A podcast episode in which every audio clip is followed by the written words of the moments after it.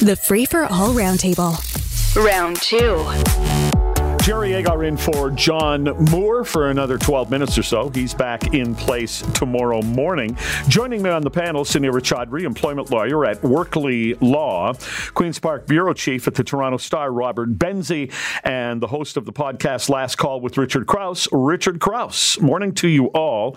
Richard. Good morning. You're the entertainment guy. Let's start with what's your first thought on Gordon Lightfoot? Yeah, you know, I've been looking through some old files here because I went to Gordon Lightfoot's house just before lockdown happened, so about 3 years ago, and sat down, shot a long interview with him that we used on my television show, Pop Life. And, you know, he is someone who has just been kind of the voice of Canada ever since I was a kid. And I think when I was a kid, I was too young and stupid to really understand how great the songs were. And it wasn't until years later that the poignancy of songs like Sundown and you know, That's What You Get for Lovin' Me really started to dig into me, get its hooks into me.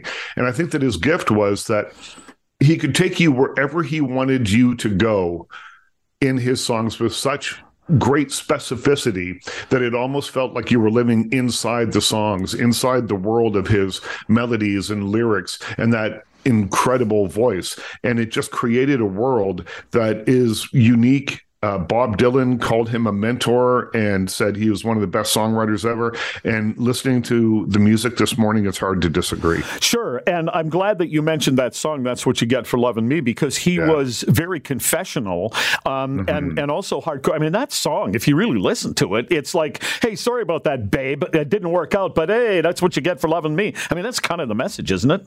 Well, it is. And he said in later life, he said he regretted kind of writing that song because it was so dismissive of, you know, the relationship and how poorly he'd behaved in that relationship. It's based on a true story. Yeah.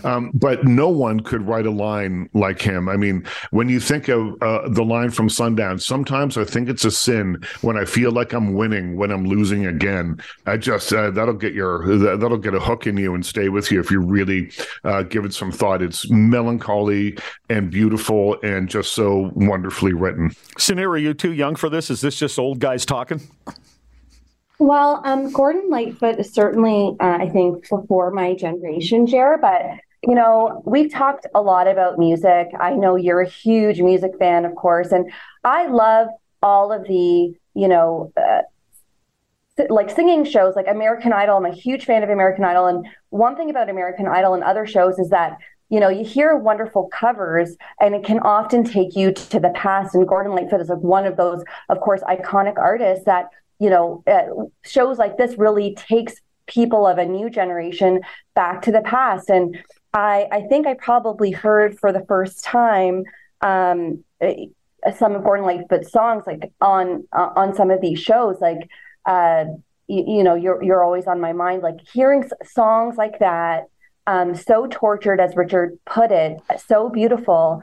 I mean, and reading some of his biography and hearing how autobiographical his songs were, I mean, it's truly a loss for Canada. I'd love to see over Twitter just how many people are sharing their thoughts about his passing, because he truly unified sort of the cultural scene in Canada for decades. Yeah, and Robert Benzie, I know that you know you're the Queen's Park bureau chief at the Toronto Star, but politics, schmolitics, crank out a couple of Lightfoot columns.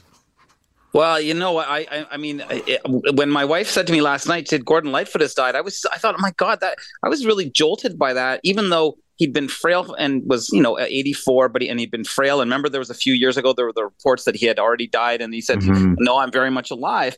But I was still shocked by it because he has been such a huge presence in this country, in this country's popular culture for my whole life. I mean, when my parents, we moved here into Canada in 1971.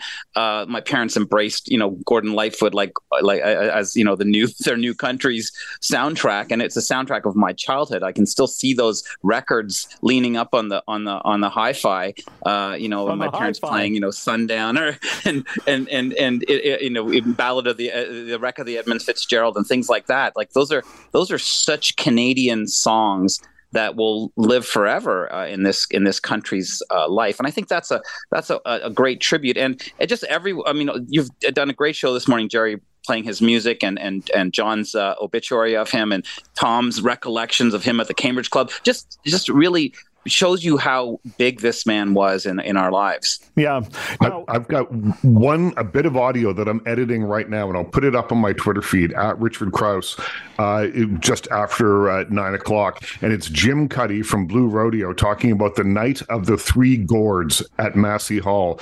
Blue Rodeo were playing, and backstage were Gordon Lightfoot, Gordon Pinsent, and Gordon Downey. And it's a great story. So I'll put that up shortly for everyone to listen to. All right. That's from Richard Krause. Now, switching gears here for a moment, and I'll start with you, Sunira, on this, because I know you have an electric vehicle. Pat Foran had a great report on CTV News about a couple who got an electric vehicle that was advertised to go 340 kilometers, a Volvo, before it needed a charge. And his wife needs to go 100 kilometers in each direction, 200 kilometers for a work day, and she's barely making it home. They're getting about 60% of the mileage they were promised. How do you, as an EV owner, react to this?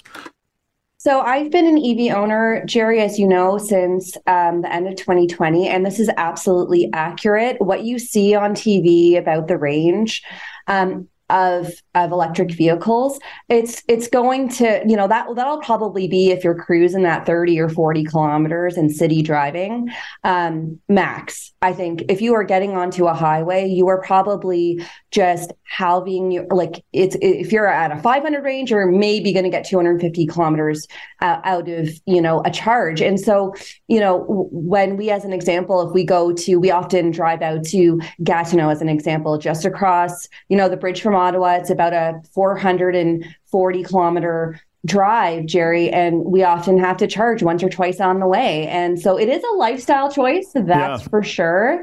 And but it's absolutely true that whatever you're seeing in terms of the range that's being advertised, it's not going to be that in reality. Well, I remember the day that you were going to come over to my house because you just had River and I had to meet the baby. And so you were coming over with the baby and you texted me and said, I got to sit at a Kia and charge my car up for a while. And then I'll come, which oh my gosh, it's an experience. Anybody who's getting a ride with me, I usually always have to add a charge in. You know, I was in examinations just last week in Guelph, Jer, took a junior lawyer with me, and on the way back I said, before we head back to Toronto, we're going to stop for lunch and I'm going to charge my car. And it's just part of the experience, but it's part of having an EV car. It's not part of the experience I want, Robert. Yeah, I mean, Jerry, I my next car I think will be electric because it seems to be the way everything's going. But to Sunira's point, I just look at my iPhone battery. I have an iPhone, I don't know what it is, a 12, and I got a thing on the other day. It says I need a new battery because it only charges to 79%. And I thought that if iPhone batteries deteriorate after a year or two, I imagine car batteries, these massive batteries, are going to be quite similar. So that's going to be the range that's advertised now will be less and less as the car gets older. So I think this is going to be something that engineers and scientists are going to have to tackle if they want us to switch to electric cars. They also have to improve the charging infrastructure, to Sunira's point, because right now there just aren't enough charging stations. Yeah, well, Richard, I'm not going to ask you about this because you don't drive. You just Uber from cocktail bar to cocktail bar. So, so instead, I'll ask you about the writers' strike. Yeah, this is serious. I mean, there's a lot of aspects to this. AI is one of them, one of the major ones now in terms of the studios. The Writers Guild does not want the studios using AI to generate ideas and write first drafts and all that kind of thing. So there's that, but there's also, quite frankly, just the like there is in all strike situations, the issue of payment. And these days, with the streamers really taking over so much production of television shows, you'll have a series that will run 8 episodes and that's it. And then maybe get picked up for a second one. Rarely on the streaming systems does anything go past four seasons, whereas in the old days, on network television, you did 22 episodes, 26 episodes a year. If it's a talk show, you might do 200 episodes a year.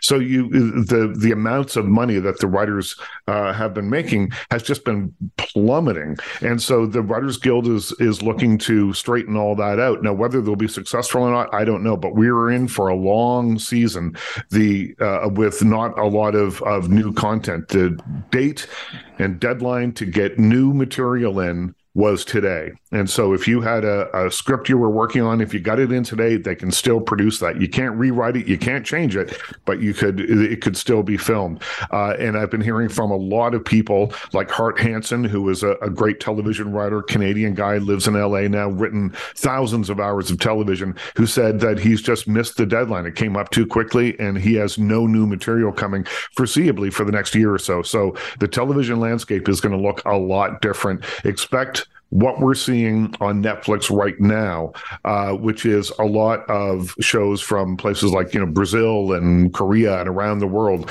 perhaps dubbed into English and brought in, which don't require writers, but are still quote unquote new content. So it's going to be an interesting time, but I don't think it's going to work out well for the writers, quite frankly. All right. We need to be quick on this one, but with the coronation of Charles this weekend, MPs are now saying that it might be a good idea to scrap the oath to the king and go to an oath to the Canadian people for people. None of us have to do this because we're not politicians and we were born in this country. But Robert Benzie, is it a good idea to make that change? It may be a good idea to make the change eventually, Jerry. I'm not sure this is the time to do it. I think this is something that deserves a lot more discussion. And it has been talked about. It's talked about at Queen's Park as well, of course, because MPPs have to do an oath to the Crown as well. But this is a constitutional monarchy. If we want to be a republic, we have to maybe have that discussion. It can't be just done in a piecemeal fashion. All right. Well, thanks to Richard Krause, Sunira Chaudhri, and Robert Benzie, and to John Moore for having me in here as his guest host. He's back tomorrow. Mark Tuohy is next on News Talk 1010. Sometimes I think it's a sin when I feel like I'm winning, when I'm losing again.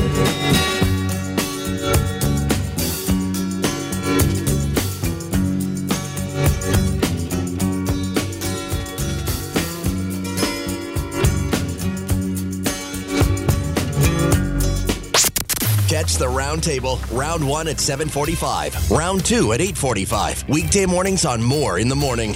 News Talk 1010, Toronto.